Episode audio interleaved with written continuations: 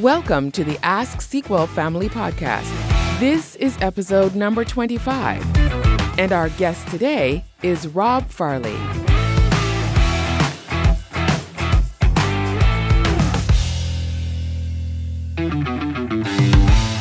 Rob Farley is a Microsoft Certified Master, Microsoft Certified Trainer, and is a recipient of the Microsoft MVP Award for SQL Server since 2006.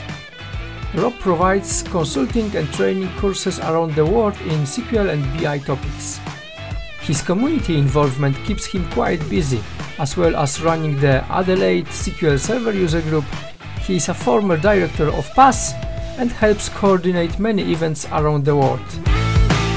He has also assisted Microsoft Learning in developing many certification exams.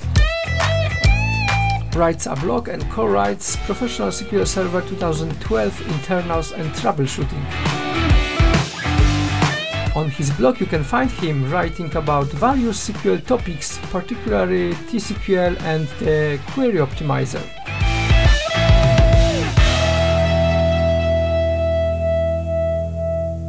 Hello Rob, uh, could you introduce yourself at the beginning of our conversation? Sure. Um, my name is Rob Farley. I, I live in Australia, in Adelaide, and Mm. uh, and I've come to Wrocław to, to be a speaker at the uh, at the SQL Day event this year, which is uh, it's great to, to be in Poland for the first time. Cool, yeah, to exactly. uh, hmm be able to hang out with you all. Yeah, so basically we are after the first day of SQL Day conference 2000, to- 2019, yeah, after your workshop today. Mm-hmm. How it was? How did you find it? It was it was good. I uh, I'm I'm tired now because you know that's that's what happens when you do a workshop all day. It's just uh, I think it's it's got an intensity that uh, that you know teaching a, a three day class or a five day class doesn't really have because of the the I don't know the, the, the pace of it all the the the level of content that you're getting through the the engagement with the audience that you're getting through um, the fact that it's it's just it's speaking all day. It's not there's no lab time and so on. So I find that I find that you've got the length that makes it tiring because you're on your Mm. feet all day, but you don't have time to say okay and now do this lab like you do in a, in a regular training class. And Yeah. uh, and yeah, so by the end of a day of workshop, I'm just like, huh, I feeling old and jet lagged and all of this kind of stuff. But no, it was a it was a fun day. I, I do it all without a computer at all. I'm I'm writing on a, on flip charts. I'm getting people in the audience to stand up holding them and, and things like that. I'm getting people up to be able to demonstrate how to run queries as execution plan operators, and uh, and so it's a it's a fun day. But oh, it's tiring. Mhm. It's good. I think I think the people enjoyed it. Yeah, so you mentioned basically uh, two things that I would, we would like to ask. So the first one is Sure. jet lag. Yeah. so you're living in Australia now, yeah? Yeah. So And uh, and so I had uh, I had a 27 hour trip I think to get here. I had about 14 hours to fly from Adelaide to Doha in mhm. Qatar, and then uh, and then about six hours, six and a half hours, something like that, from Doha to Frankfurt. And then I had a few hours in the airport there, and then the short one hour flight from Frankfurt to yeah, that was to, easy. to Wrocław. And I've learned, I, I, I'm, I'm hopefully, I'm saying that correctly. Wrocław, right? It's yeah, just, quite good, it's- yeah. it, it, it just looks like Rocklaw, Yeah, but, but, it's not. I, but it's not, it's Wrocław. yeah, perfect, yeah. But for anybody who, any, anybody who's not Polish listening to this, it's just like, what's that? Well, place? yeah, it's exactly, the one yeah. that starts with WR, right? And it's just like, yeah, Wrocław makes no sense. But Yeah. I, I think I spent like three days learning how to say it. and I'm almost there now, which is excellent. Yeah, but you already learned it, so I'm, I'm don't worry, yeah. But yeah, it's a lo- long trip, and I and I, it's it's only seven and a half hours time difference at this time of year because we've got winter in Australia and Mhm. summer here, and uh, and it's about the same temperature. It's a bit a bit colder here at the moment, but uh, but the time difference is only seven and a half hours. But it, it's that long flight that just Yeah. takes it out of you. So I'm. It's only it's only nine thirty here at the moment, but it feels like it's about eleven thirty to me. Yeah, yeah. But I'll probably still be awake at four in the morning, going, "I'm awake, I'm awake," because my body has no clues what's So going on. how, how how did you survive that flight? I still can you know imagine. Well, My so- longest flight was to the USA, and it was like nine or ten hours. It Yeah. was like just just enough, you know. yeah. Well, I I left Adelaide in the evening. My flight left there at ten fifteen p.m. hmm and and it was like it felt like it was an all night. You know, that that fourteen hours.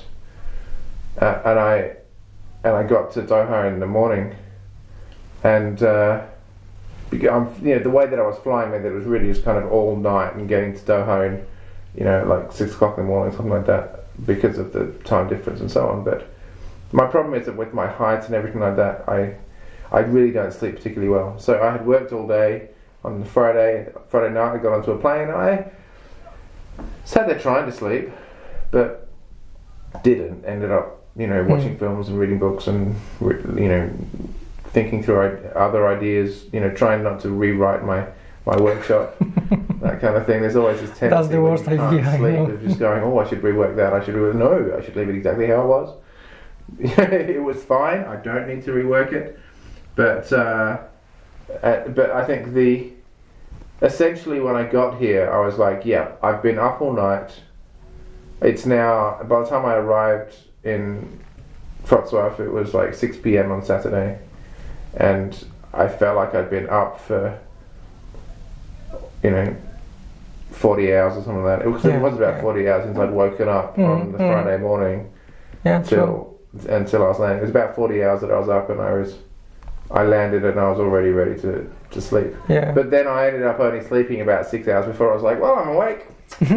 Just, it's a it's a cruel cruel thing. The concept of, Mhm, of jet mhm. lag and time zones and and so on. You know, basically no. this when when you, until you you try on your own, yeah. yeah, it's oh, actually, it's way easier to do it on my own than with with the family. If I, I remember, I remember taking long haul flights with the kids when when they were little, and hmm and of course then you've got kids that are awake, and they don't know that they need to actually still be sleeping because it's nighttime outside and so on. They're just like, when I wake, it's time to play, isn't it? And I remember having like you know flying with with when my oldest was three, he's now twenty one. And, and becoming a pilot, he, he actually I, today because I was here, I missed the ceremony when he got his wings, um, and uh, it was uh, heartbroken to miss it. But you know, this this trip has been arranged for over a year, and we only found out the date of his ceremony hmm um, hmm a few weeks ago. But uh, but I remember when he was about three, and we did long haul flights between the UK and Australia, and uh, and yeah, and having days of him just being awake at night, going, I want to play, I want to play. It's, it's I'm, I'm awake, and just being like, no, you've got to try and adjust. He's like, no, I need to be up and playing because I'm awake. Yeah. Yeah, yeah. that's way worse. It's way better when you've got kids that are old enough to get that to understand the concept of Mhm. now you need to be trying to be asleep. Now you need to be trying to be awake. Instead of when they're little enough, they just walk along, and if, if they're tired, they fall to the floor and they sleep. Yeah, yeah, without any So, problems. Yeah. Traveling, traveling by yourself is way easier. True. Before we go to the next question, so because you mentioned that you were flying between Australia and UK, so Yeah. basically we met, uh, I think, first time during the MVP summit, yeah. I think so. Only, yeah. a couple months ago. Yeah. So um, uh, you mentioned that basically you're born in UK, quite Yeah. close to the place when I'm I, I now. wasn't born close to where you live. I, Ah, okay. I spent I spent like the time that I remember living um, as a as a child in the UK. I left the UK when I was fourteen, nearly fifteen. I did Mhm. four years of high school, Mm. all through primary school and so on. But uh, but you live in Stevenage, Yes. and I and I, uh, I I live close enough to Stevenage to have a Stevenage postcode. Yeah. I, S- uh, SGS. I was uh, I was SG four for me, and you're Mm. SG one or something like Yeah, that. But uh, but It's so it was like only a- eight, I- eight miles or something, maybe Oh, even no, less. not even, even, less. Not yeah. even. I think about four miles from Mm, maybe. Yeah. from where you are. But uh, yeah, I we used to do our shopping in Stevenage, and it was my local cinema was in Stevenage, Mm, yeah. and so on. So I remember I remember seeing movies in the eighties in Stevenage. But, Wow. uh, it Probably was, uh, was completely different, uh, different city at that I have no time. idea because Yeah. I haven't been back there for quite Mhm. a while. But Mhm.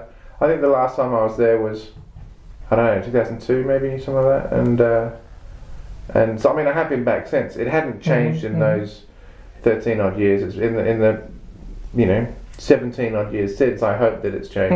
'cause, You know, but it, it, Next- next time if you- it hasn't. If you will be in UK or very similar, Yeah. in the, yeah, visit us. Yeah. I still have family in Hertfordshire, so I Okay. I uh, I I have family down in Bushey, so uh, so down near Watford. hmm But uh, so I, I still see that part of the world, you know, when I'm over there. But I I can't say I tend to explore up to the area that I used to live in around uh, around Stevenage very much. Uh huh. Maybe one- maybe one year I'll explore and see see how much things have changed. Yeah, absolutely. Would be worth. You're not curious? I'm a little bit curious. It's just the it's a long way to go, hmm Yeah, true. you know. and if I'm if I'm over there, then But I'm, now, now you are you are here. You are very close. You know, like. yeah. But now on Thursday I'm flying home again because I miss my family, and if I'm on something like this, I don't really feel like I get the chance to have an extended time away and so on. So about a year ago, I had a trip to the UK. I went to SQLBits, um, and uh, and um, and I saw family, and uh, and but, but my grandmother died, and I stayed for the funeral. I was going to be heading over to the PASS summit, sorry, to the MVP summit hmm that year, but uh, but stayed in the UK for the funeral and went home again. But uh, but but that was a year ago, a year and a bit ago, and I haven't been back to the UK since. I need to probably arrange more trips to go there, but I hmm but uh, it's still a big effort, Yeah. you know, and uh, and I need to take the family at some point and so on. So it becomes an even bigger effort. And you have mentioned that your roots are from UK, but how did you start working with SQL Server? It was in UK or it was when you moved? Yeah. When No, I uh, so I I didn't I so I mean I, I was still in high school when I moved to Australia the first time when I moved to Melbourne and uh, my I moved with my family because I was you know still a teenager and um, when I finished high school in Melbourne I went to university in Melbourne and I Mhm. got my first you know my first proper IT job I shouldn't say proper IT job because I was working in the computer science department um, while I was still at uni. So I kind of argue my first IT job was while I was still a student working on stuff within the university. But my first post-university job was, was in a consulting firm in in, in Melbourne. hmm And uh, back in the days of VB3 and 4 and and things like that, and it was. And the da- and the, da- the database was just a necessary part of the application development that we would do for our clients Yeah, and the yeah. consulting and so on. And it was, you know, and I started to realise that the that the database was very important and so on. And uh, but I I kept being a you know primarily an application development person. I became a project manager and all that kind of stuff. Moved back to the UK for a couple of years in 2000, 2001, 2002, that kind of time frame. Um, and then we moved to Adelaide. After that, where my wife grew up. But uh, and still, I was in application development. Saw the databases as yeah, as part of that hmm but was mostly on the application development side. And then, uh, and then, and then I kind of got into the SQL community, and I started to to realize that actually you could be a SQL Server specialist, and you could. I mean, I, the database always nicely clicked with me. I'd done pure maths at uni, and so the database concepts just kind of clicked. Hmm It was, it felt very natural for me. Hmm and and over time I I started presenting at things. I started to run a user group. I started to, you know, attend conferences and speak at conferences, and and quite, you know, and, and over that time, people started to ask me to to help them with their SQL Server stuff, and uh, and I and I became a SQL Server consultant rather than, you know, having a career moving through the application development hmm you know, management side. You know, at some point you become a project manager, and then you become some other level of manager and some other level of manager. And I, the management stuff never interested me. hmm I was interested in providing services to clients.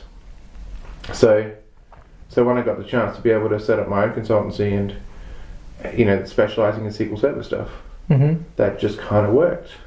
But uh, but that was after I had already become a SQL MVP, and and that was mostly because I So I found that I had an community, yeah. presenting and running a user group and so on in the SQL Server space and be able to explain database concepts to people hmm because I just understood it slightly differently to the way that most did. Because I because it, because of the math side of things. Because I'd studied set theory and number theory and logic and so on and I saw how things related to each other and and I've always seen databases as slightly different to the way that most other people see them it's how I can get away with doing a, a workshop for a whole day without turning a computer on once just using Yeah. a flip chart and drawing concepts Exactly. and getting people to stand there holding pieces of paper and all of this kind of stuff because because because I I, I learnt about how what it's doing and how it's doing it and why it's doing it in various ways and the relationships between things and hmm and so on. And those concepts along the lines of if you can actually persuade the computer to run your query the way that you would do it on paper if you could, hmm the fact that the computer will do that obviously much quicker actually just works out really well. And the fact that you would be prepared to do that on paper if you had to do it on paper. The computer then doing it a million times faster than what you would makes for a really well running query as opposed to doing it some way that you would never dream of doing it by hand because it would never be able to finish. Well sure the computer might do it quicker but that's that's a poorly performing query. It might take minutes to run when it should be mm-hmm. taking milliseconds if you could persuade it to do it the way that would take minutes by hand. You know, so so I guess that's how I got into SQL Mhm. Server was just because I was an application developer and started to see that actually the only thing that really mattered was the database. And Which- that I which was the version of- database better than sorry. Uh, which was the SQL Server version that you started working with? Well, my first that that would have probably been SQL 6.0 because because back in you know the, the mid to late 90s when I got a job you know outside of university working for, for clients who had databases and so on um, that was that was what one of my earliest clients was running SQL 6.0 and then I helped them with an upgrade to SQL 6.5 but but I was mostly on the application development side. It was just that, you know, and in fact, interestingly, I had a, one of those clients who, the, the one that we had upgraded from 6.0 to 6.5. I, I, I didn't realize at the time, but I, I developed a, a cube kind of concept where I created, for the sake of their reporting, I created tables of aggregates and so on. hmm This is before, before the concept of, Of, of the OLAP stuff came yeah, out, which was mhm. in SQL 7, right? mhm. I I made tables with aggregates and, and all of that so that I could get reports to run more quickly. Mhm, mhm. And I just had no idea that what I was doing was was really similar to what became. Yeah, it was natural for you, Analysis the services. natural idea, yeah, on how It was just like, oh, I just. Well, I mean, that's the thing. I, I, if I'd Mm. if I'd known at the time, maybe I could have become an analysis services specialist back then. But instead, I I had done that, and I kept working in the relational space and all that kind of stuff, and I moved into project management and all these kinds of stuff. And then, and then I felt like it was only years later, getting towards the SQL 2005 release, when I when I got into other things like analysis services, Mhm. which I saw as a you know fantastic part of the the product. I mean, most of the SQL Server things are so relevant to you know to the overall data solution side, but um, but I had no idea that I had been doing BI so long before it was actually a thing inside. Uh, So you, you were were doing uh, the, the, the aggregation tables be, be, before even you know the indexed view happened, yeah, and, Oh and yeah, appeared. absolutely. Yeah, totally. I, I, I, index views were always one of those things that was, was, was painful, but I was, I just I looked at various reports that this particular client had, and I saw that they were just taking too long to run, and so on. I worked out, hey, you know what?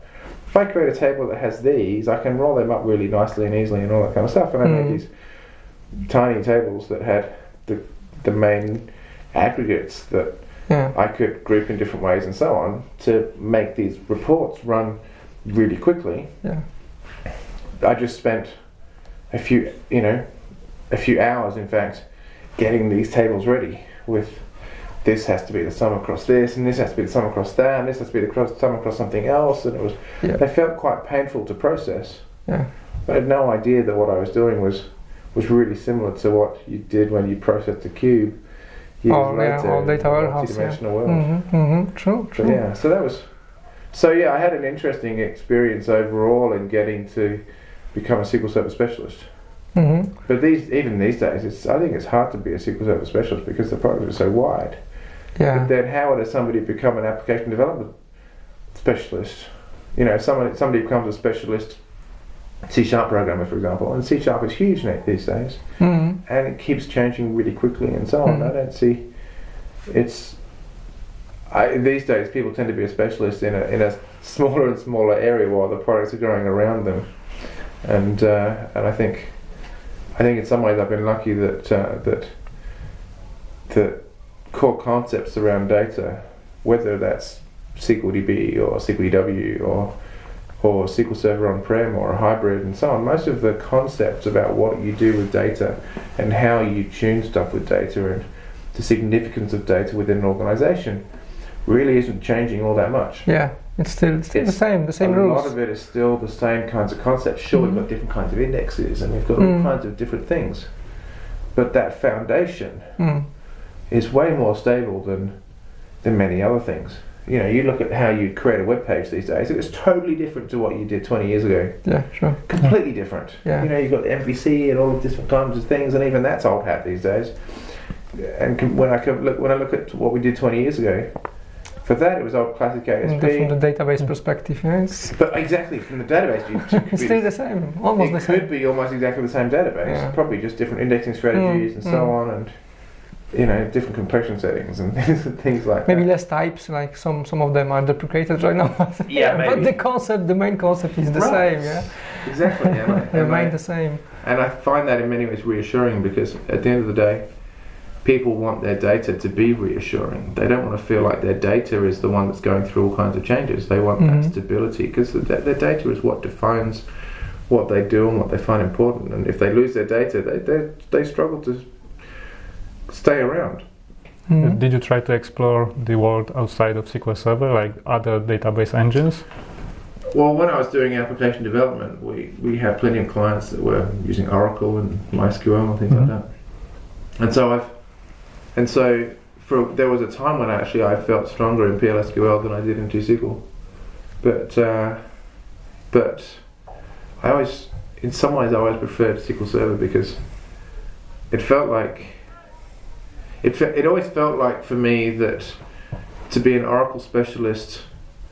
Um, it was that like it was some sort of world of dark magic. You know, the, the list of things that you needed to learn, all of that kind of stuff. This, the Oracle DBAs were, you know, somewhere else, and they were, you know, and it was. I always felt like they were the ones who were standing in front of the room full of switches and knowing, you know, yep, I'll go and tweak that, I'll go and tweak the other. And I'll, whereas SQL Server was just like, we'll, we'll, we'll, we'll perform just as well, but we'll give you way fewer switches to play with because we understand that that uh, that you know it's got to be more user friendly to be able to get a proper foothold in the you know in, in the database space. hmm And I always felt like Microsoft knew more about what they wanted to achieve, rather whereas Oracle seemed like they wanted to achieve you know the ability to change absolutely any setting and to make sure that to be an Oracle DBA, to be an Oracle expert really in any way, you needed to to make sure that you had dedicated your whole life to to the platform and so on. And and I mean, I'm sure these days SQL Server is the, the wider platform is is just as complicated as Oracle was back then. You know, the, the, Yeah, because there's much the more. sheer number of things that are coming Mm. through. Yeah, yeah, more products in there. Yeah. Yeah, absolutely. services, SQL Server is more yeah. of a platform than a product these days. Yeah, but it's like uh, R, Python, Java, right. SQL Server on Linux, you know, Yeah. Dockers. so many things that, it, that the SQL Server suddenly has all, all these different different facets to it that is just like really okay. So I haven't played enough with that yet. I haven't played with the these other things so much yet, and Yeah. things like that. But I always, I also try. I mean, I remember like always, I try to avoid the Java, and then I just find out myself that okay, Right. Java is in SQL Server now. I- Yeah. I mean, you will be, and not it is. Sorry, it is 2019. 2019, It's- yeah. yeah. And it's uh, it's. But at the end of the day, I always felt like the Microsoft database platform had a better future than the Oracle one, bec- simply because it it didn't feel like the room full of switches that I could fiddle with. It felt like it was.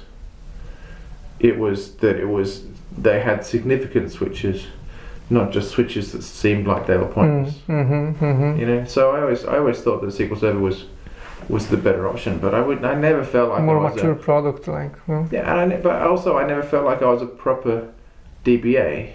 I've never been one for managed services. I've never been the person who's been on call just in case this, the box goes down. I'll happily help people whose Yeah. whose databases go down, and I know how to. You know, one of the things I was talking about today was fixing corruption and things like that, which is a very, you know, it's a pure DBA thing. It's not a, it's not a development process or anything Mm. like that. It's a pure DBA, and I understand a lot of, you know, I can't think of many things that I, that I don't get in that DBA space. I just don't want to be the person who's on call, who has to then fix something. Mm-hmm. I'll happily answer my phone if it rings in the middle of the night with somebody saying, "Oh my goodness, my database has gone down. Can you help?" The answer is always yes, of course. but I will try at least. but I don't want to be a DBA. I Mhm. because the DBA is the person who just makes sure that the system that the that the customer's data stays up. And I'm like, yeah, but actually, this data should be serving the business. You should be able to use it to improve what you do and Mm. be able to improve what you know and be able to help you make decisions and all of that kind of thing. The data should be serving, whereas the DBA serves the data to make sure that it's always there. Yeah. Doesn't. Whereas I'm a consultant, I help the data serve the business, which is way more fun, I think. Mm-hmm, mm-hmm.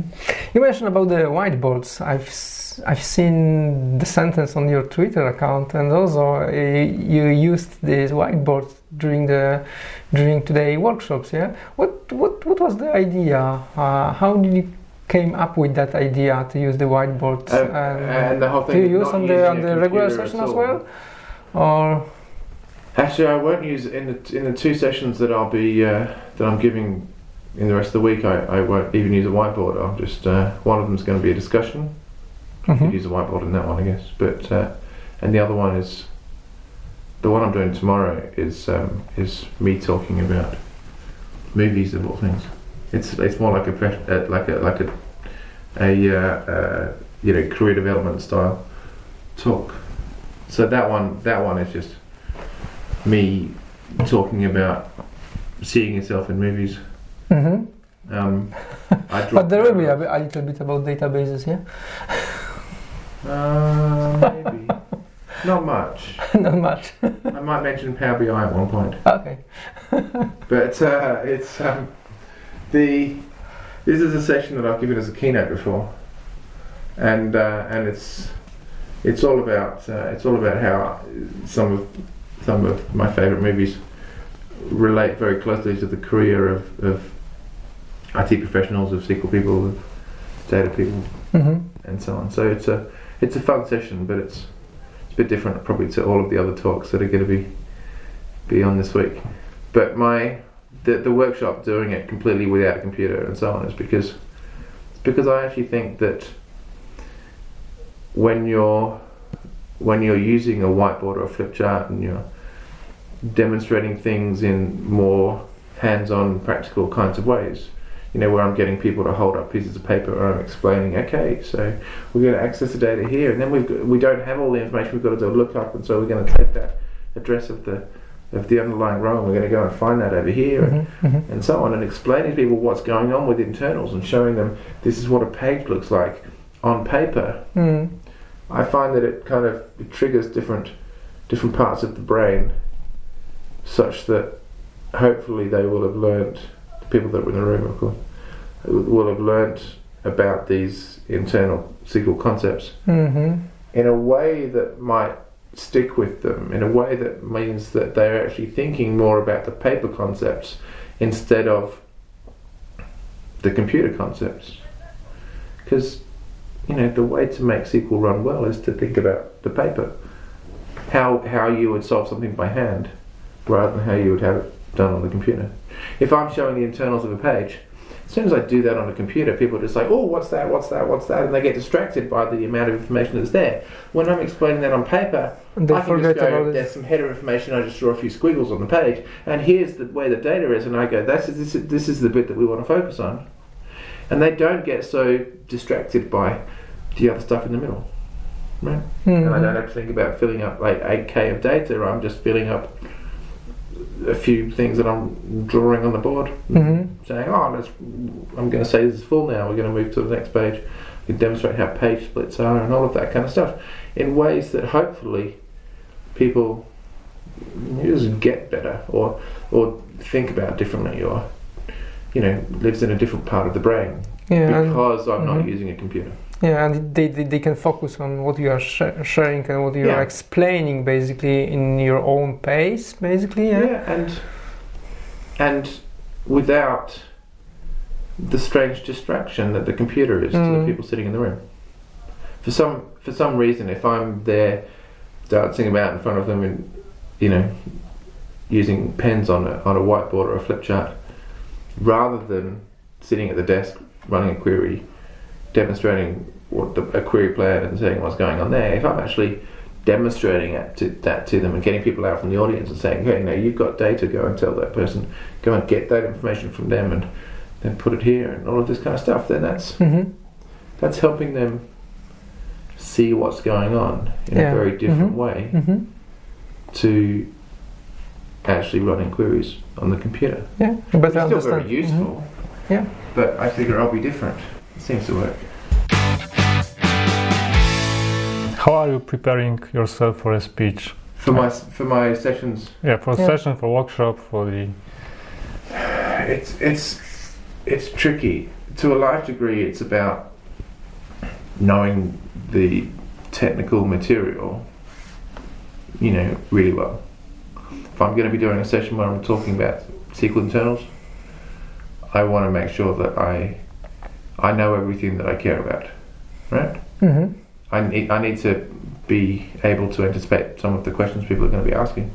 If I need to be able to demonstrate how a forwarding row looks like, you know, how, how that works and so on, I need to make sure that I know what I know how that works. I know how I'm going to explain that and so on. Knowing that material really well actually means that it gives me a bit of freedom to be able to then design the journey that I'm taking people on. So it's starting with some kind of the subject that you would like to present, or it's starting with a clear sheet of paper and then you are just starting with the concept and then adding something, or it's different. Um, typically, it's thinking about the kinds of things that I'm wanting to explain to somebody. So often it's often it's thinking about the conversations that I've had with people, the, the things that I've explained to clients, the things that I've, the things that I, you know, the times that I've needed to try and adjust somebody's thinking about something or whatever the case may be, and I, and I can see the story that I'm wanting to tell to the audience. I, I get the concepts that I'm wanting to, to, to explain to them, the mindsets that I'm wanting to, to nudge a bit in one direction or another, and and then it starts to the overall session starts to form because because I'm thinking about the ways to explain the things Mm-hmm. and and I start to feel what can work as ways to explain things and what might not work with how to explain things and I and I have a good idea about what I can talk about in an hour and in two hours and and so on Mm-hmm. and that uh, You have mentioned that you are avoiding to make the last changes like in last minute just before the session. Is it always like that, or it depends? I always I always end up feeling I always end up feeling like um, a, a strange amount of stress with presentations. I always feel like I'm I let me be clear. I will have I, I will have I will have how the talk is going to go from ages beforehand but as I as I get closer to the to the to actually delivering the talk, I always keep feeling like I'm wanting to tweak some bits and so on. And that's that's not actually the best way of doing things. You want to be like, no, no, no, no, this is prepared and it's fine, and we'll see how we go. You should just But- make like code freeze Yeah, three days really- before. Yeah, absolutely. talk starts. Because it's just that adrenaline about I've got a talk coming up that makes you want to Mm. tweak the thing, and uh, and you don't want to be doing that. Mm. It's just it's not good. Um, you know, I mean, I don't even really try to plan new jokes beforehand. like there was one that I there was one there was a jo- joke that I developed for this week because I'm in Poland, where I I say to the people in the room, "Oh, so I've been learning some Polish. I've learned to say cześć, which which you're nodding and you know means like hi and also Mm. goodbye, and you kind of move your hand as if to be able to say hi and goodbye, to, which helps as a so that if I if I say cześć and I move my hand like that, like your listeners can't tell that I am, but you're nodding when you look at me, Mhm. that you know you get that I'm meaning the right word. Mhm. So even if I'm saying it wrong, it's okay. But So- even even if without waving But I've, I've learned to say jinki, which is thanks, Mhm, things like mhm, that, and mhm. uh, and Cool. and which is thank you Oh, very nice. much. And apparently I'm saying it's okay, and I had a Yeah. big effort to learn to say Wrocław. Also perfect. and and and so what I'm and so this this thing that I've been working on is to be able to say to people, hey, so I've I've I've, I've taken the time. I worked with somebody quite closely on this to be able to to uh, to say to you, hey, welcome to SQL Day. I hope you have a great week. And so I, I, I worked with this person I met, and she was very impressed with my pronunciation. She, she really seemed to get a lot out of speaking. So I, hopefully, apparently, this is quite good. I said, so let me try this. And I say, Jesteś piękną kobieto. Masz piękne oczy. Right? Yeah. Which is Nice. Very nice compliment. right. Which of course means you're a very beautiful woman. Yeah. You've got lovely eyes. True. Right? Yeah. Not at they all. told you true. Not at all. Welcome to SQL Day. Have a, I hope you have a nice week. But that's my joke for the week. And of course, I told my wife that this is what I was going to do, and she thought it was funny and gave me the okay to do it.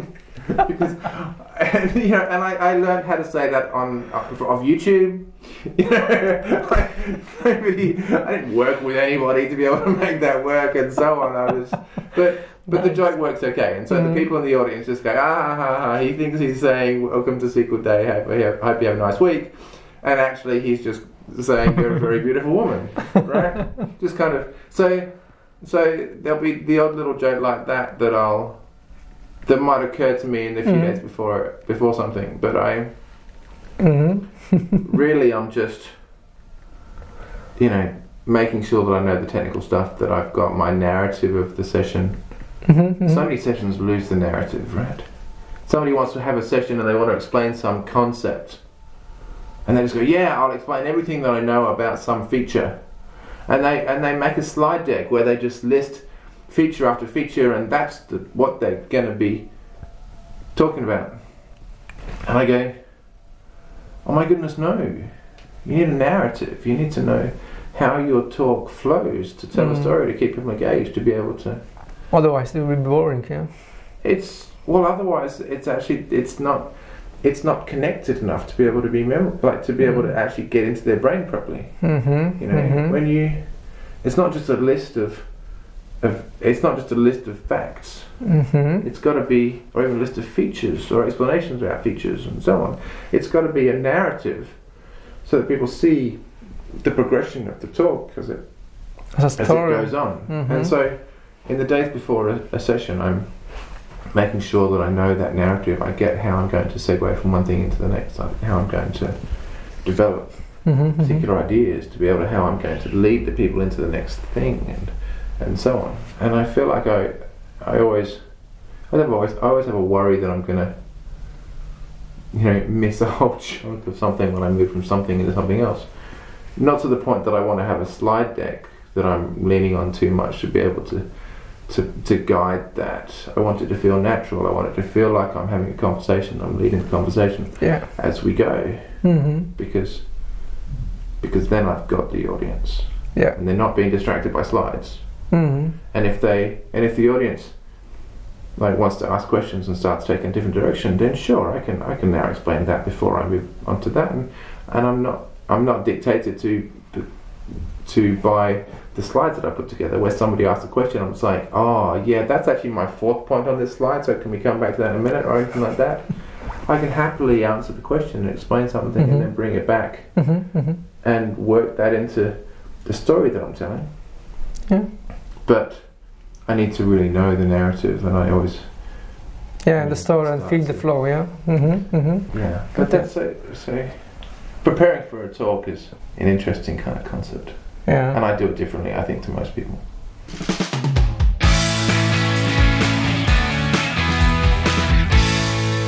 How much do you travel during the year, or or do you like traveling? Um, I've been through phases where I've travelled an awful lot, and at the moment I feel like I don't travel all that much. Um, so, for example, last year I did SQLBits in in the UK, and I and I have various trips interstate around Australia, but uh, and this year I went to the MVP summit in the US. That was my, but that was my first time to the US in like two and a half years. hmm Um, a few years ago, I went out. I, Microsoft was getting me to travel around a lot to teach PDW, at the Parallel Data Warehouse, and I and I taught in Malaysia and India three or four times, and Sri Lanka, and I stayed in one of the hotels that got blown up recently, and you know in Auckland a few times in New Zealand, hmm and around Australia as well. And I and so I felt then that I was traveling a lot, hmm but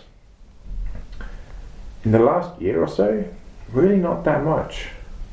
I mean, if traveling internationally out of Australia is a big effort Yeah. anyway. Yeah. Exactly. But, uh, but traveling within, within Australia is not too bad, and I've got employees in Melbourne, so I, I feel like I'm in I'm in Melbourne, you know, for a day or so, quite frequently, Uh-huh. and uh, and and I'll be there again in a few weeks' time.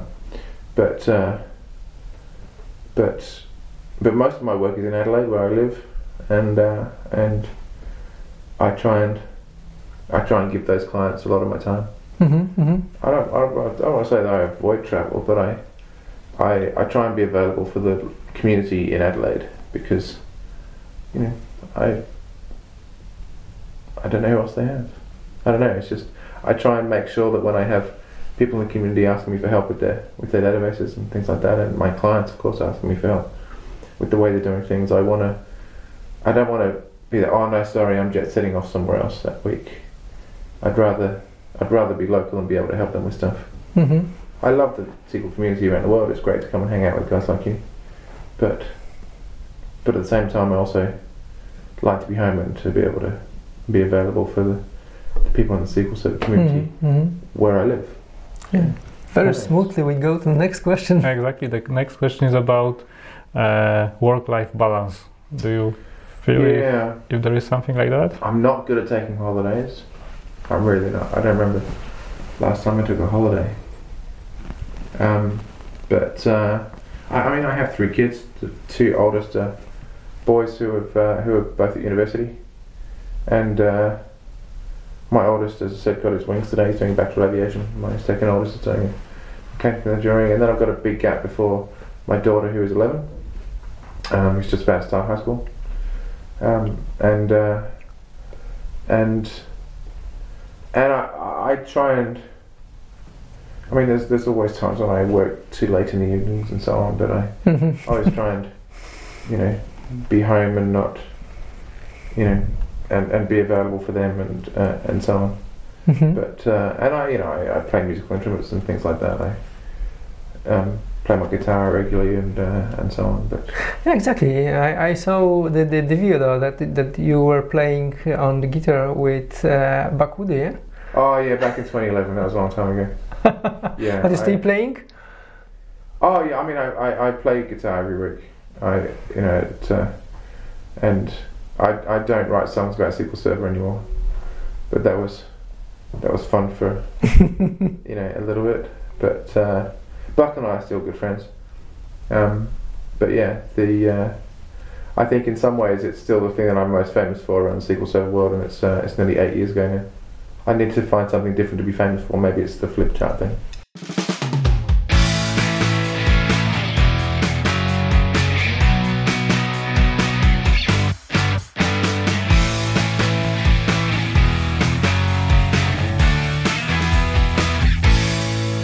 About the MVP, could you Yeah. tell us about your MVP journey?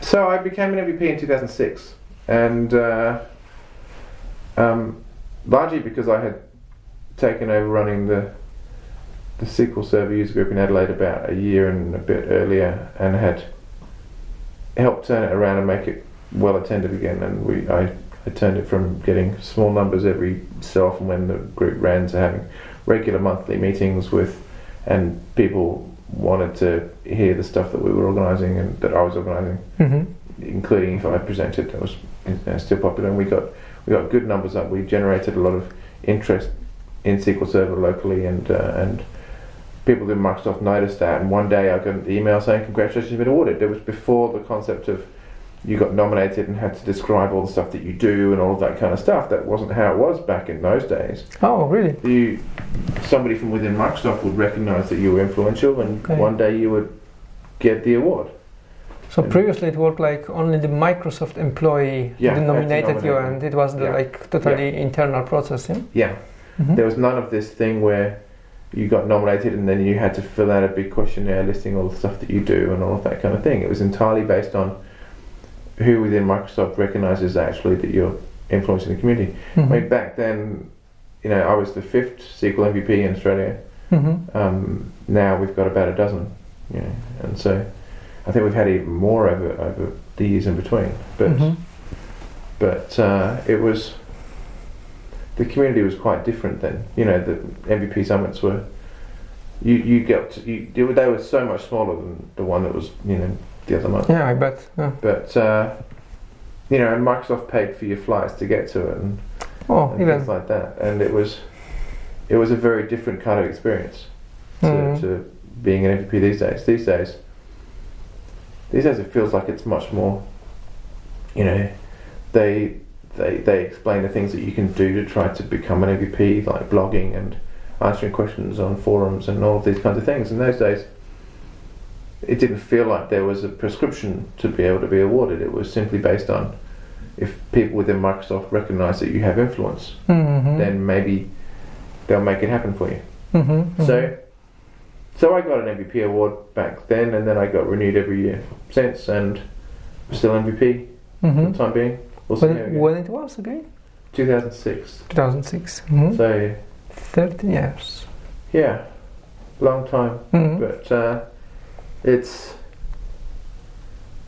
I don't know. It's just one of those things where, for me, in many ways, the more significant thing is the fact that I've run the user group for all of that time and some.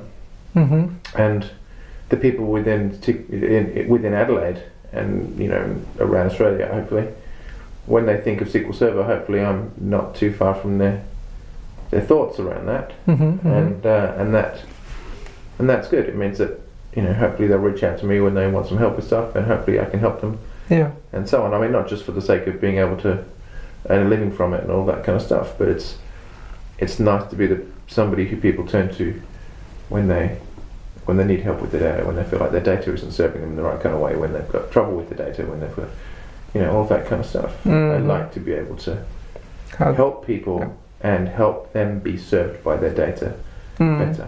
Mhm. So- Mm. Nice sentence. we need to remember that.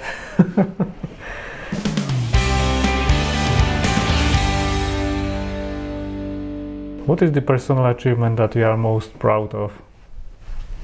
Probably my, seeing my kids grow up to be, you know, normal human beings. um, I don't know. I think. Uh, I think. I think any time. I think for any parent, you see you, you see your kids grow up and you have no idea if they're going to survive in life and so on. And and uh, and I love the fact that my my now adult sons, who still live at home, but I love the fact that they that you know, they're church people like like my wife and I. They, they don't go to the same church that we go to, but they've they've decided to keep going to church, and they and they they seem to be on a good path with path career wise with their studies and their the, the avenues they're looking into to be able to establish careers, and which is their, which are their own decisions. Neither of them are getting into the database space, um, but uh, but they, you know, I.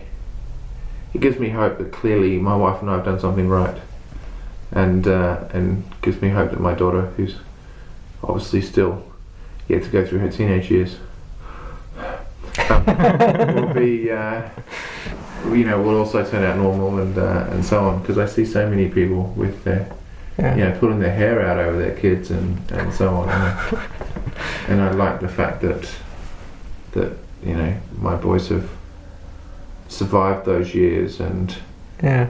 and have a bright future. And I think, and to me, that's way more significant than anything on the technical side. You know, that's uh, Mm-hmm. that's what matters. You know. Yeah, Yeah. true. Yeah, it's yeah, it- it's not easy. It's not easy to be a parent. No, and it's uh, you know it's one of the reasons I'm heading home on Thursday morning because because uh, because I always feel like if I've you know people said oh you should stay longer and look around Poland some more and so on and I think yeah but but really I, I want to be able to get home and you know be Mm. around the ones that actually matter you know if I I can always come back to Poland one day Yeah. and potentially bring the family and so on and Yeah. you know actually have a holiday here and explore the place and so on yeah maybe Spend time better, yeah, Right, and with, with but, your whole uh, family. but- More fun. and not feel like I'm you know off somewhere by myself neglecting my family Mm. Yeah. hmm and I get that I'm you know here as a as a work thing but that doesn't mean that but you know that doesn't mean that I shouldn't be trying to get home at the end of it as soon as I say as soon as I say uh, I'm going to spend a few extra days and be a, and be a tourist afterwards I'll feel like I'm in the wrong place Mm-hmm. while the conference is on I'm totally fine about being here Yeah. as soon as it's done I feel like I'm in the wrong place if I'm still here I need to be going home Yeah. Mm. and that probably relates back to the work-life balance thing as well Mm-hmm. Yeah. Yeah. Absolutely understandable. It's yeah. one thing to be helping the client out with stuff until, you know, the evening hours rather than just finishing at five o'clock. But uh, if if that's what's needed, but but I'm not, you know, but I'm working for the sake of my family. And if I'm over here at some conference when it's over, if I take a few extra days, that's not doing anything for my family. That's just doing something entirely for me, Mm. which feels wrong to me.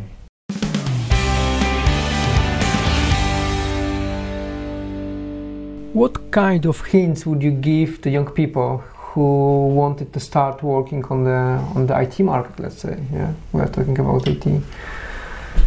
That's really tough.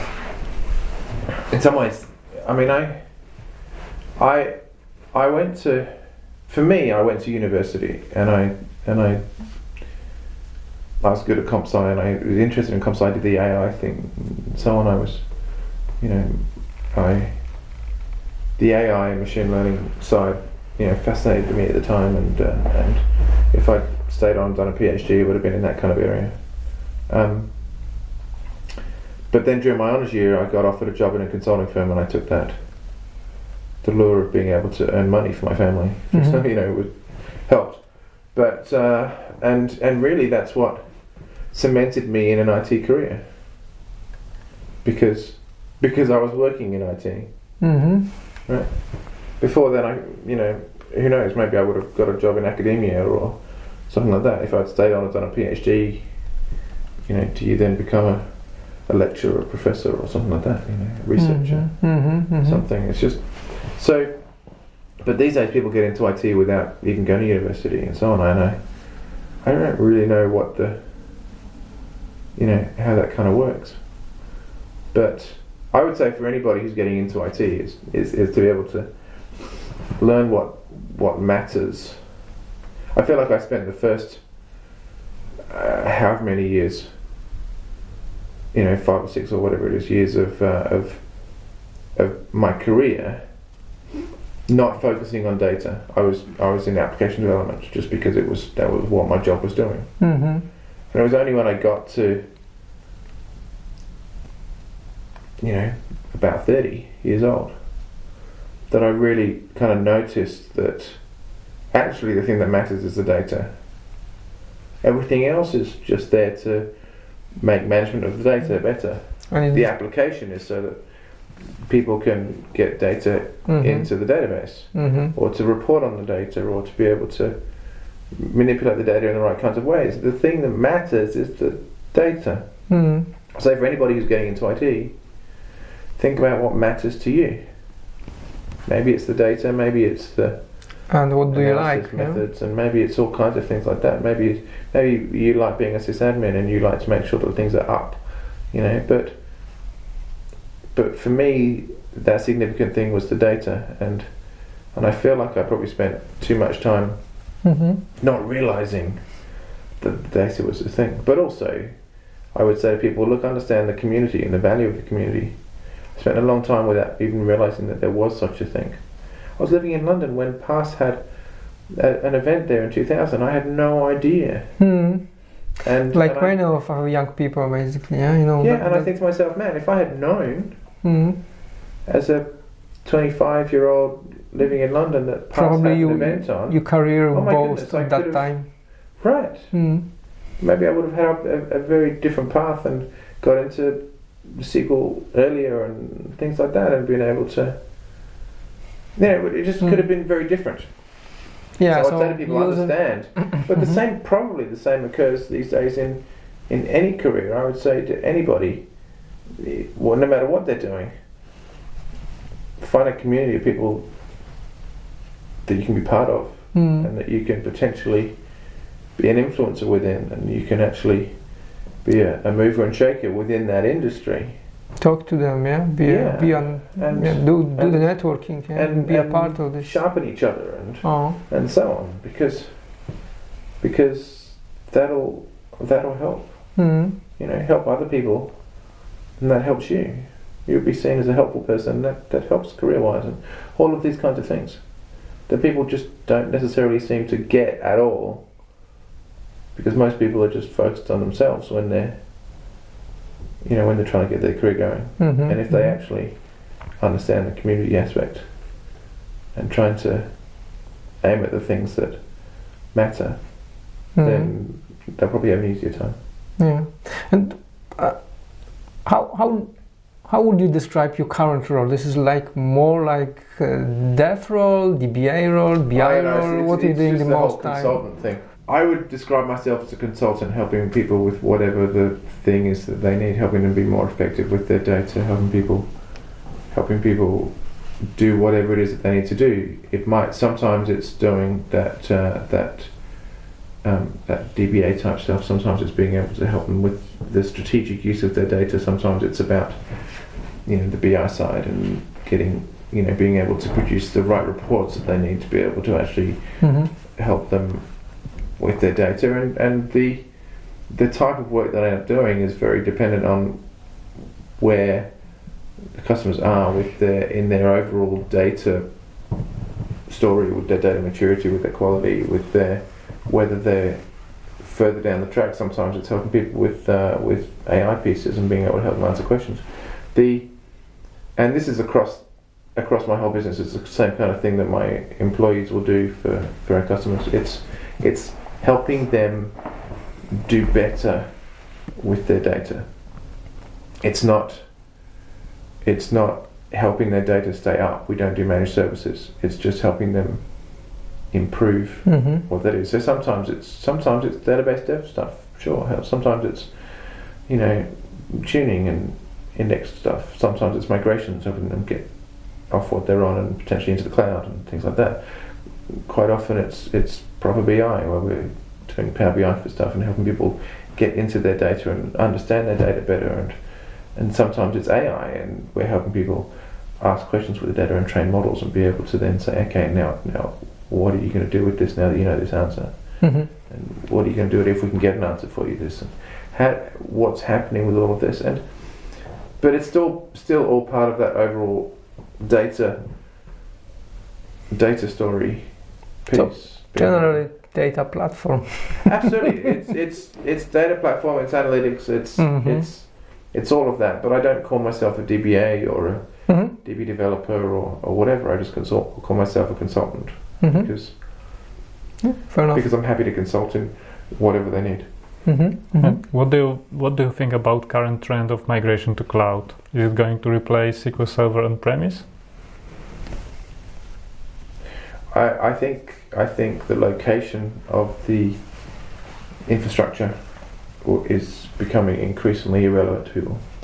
I think uh, I think it used to be that you know if you needed a SQL Server environment, you used to have to just ask the IT department in your organisation, and they would arrange it for you. And these days, it's really not that different. You just just you know you're asking Microsoft or Amazon or whatever as as to be able to provision your new SQL Server. Right? You're just asking a different crowd. Maybe you're still asking the IT department, and they're provisioning one for you in the cloud instead of on-prem. To people, they shouldn't care hmm where their data is, how it's being managed, and so on. That should be left to the people who can, who are happy to manage that, and whether that's whether they're doing that using cloud or whether they're doing that on-prem shouldn't matter to Mhm. the to the people that the data is actually trying to serve. It matters for the people serving the data. It doesn't matter for the people for whom that you know that that, that, that the data is, is serving, and Mhm. that's where I prefer to to live with the people that the data is serving, helping them be served better by it all.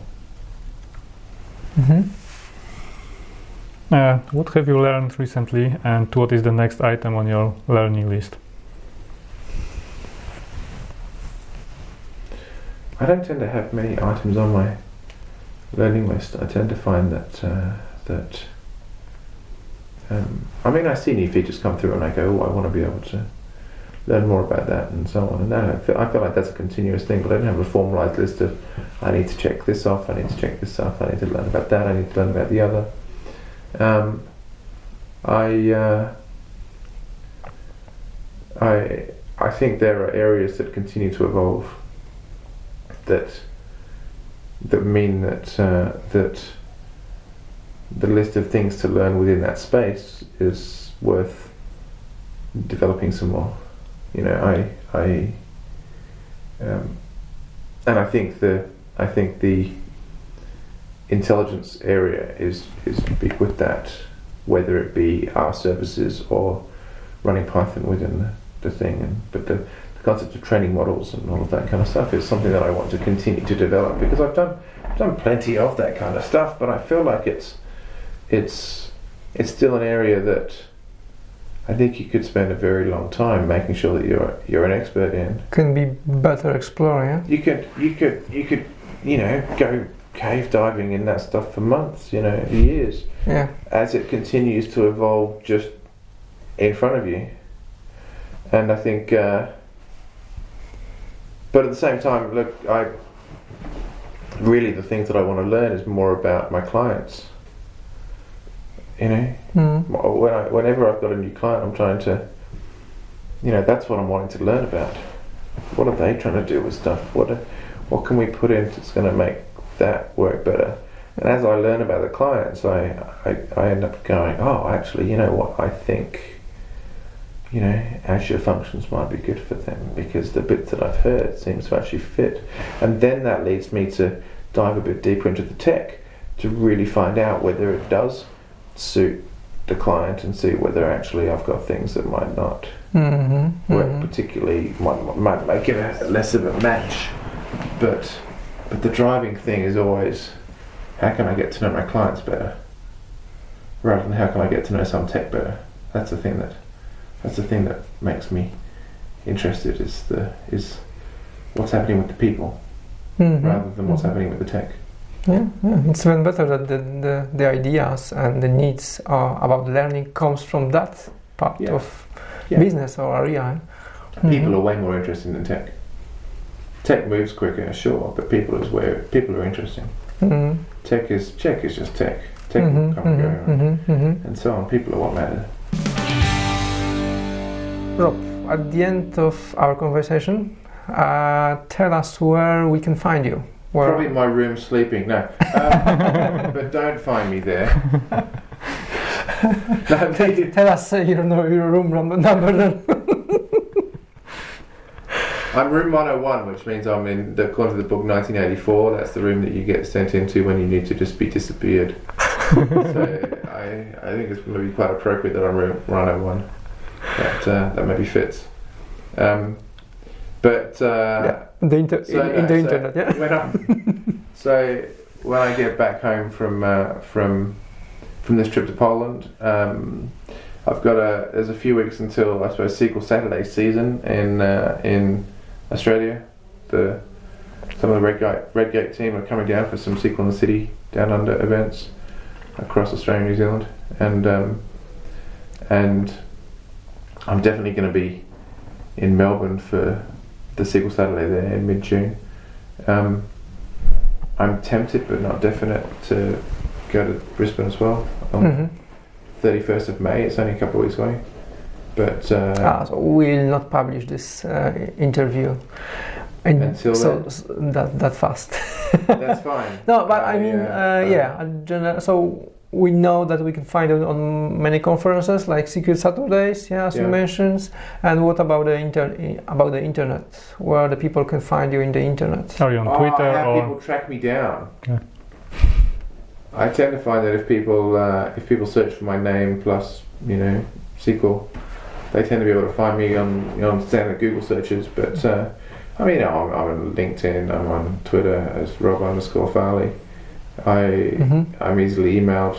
Um, my company, Optimal Solutions, of course, is very findable, and uh, and and I'm always happy to. Anybody can DM me on Twitter, for example. hmm I, I don't have the thing of only people that I follow can DM me. No, I let anybody send me messages, hmm and uh, But you know that not everyone can DM you until you are not following them. no, no, no. I've got the setting to say anybody can DM. Ah, you, ah, you can you can set up yeah, this. yeah, ah, yeah. I didn't That's know a that. setting you can ah, choose, okay, and I've okay. had that on for a while now. Oh, okay, cool. So anybody can can DM me, oh, okay, cool. and I and I say, by Sorry, so I, I I was not aware. You need to change that setting if you're welcome. well, if, depending on whether you want people to contact yeah, you or not. absolutely. Yeah, I, I, totally I don't mind as- as well. people- hmm Yeah, I, I, I, I understand that a lot of people don't want to be mm to let just anybody send them a message on, on Twitter. For me, no, I'm fine with it. hmm hmm Um, Good to know. I, uh, but, but yeah, people can track me down that way. They can send me emails and so on. And if they, especially Mhm. if they, they say, "Oh, I heard an interview with you," or "I saw you at a conference," or something like that, then I definitely try and answer them. That's it. Yeah, that's all of our questions. Yeah. Thanks a lot for the for your time. Thanks a lot for coming here to Wrocław, to Poland, Yeah, and thank you. Thank you very interview. much. It's been fun. I, uh, I, I hope I get to come back to Poland again sometime again. Thank you for joining us, listening to this podcast and time spent jointly. You can find this podcast on the website sqlplayer.net. Share this episode if you like it, and let us know if you want to hear a specific person from the SQL community, or maybe about an interesting topic of technology.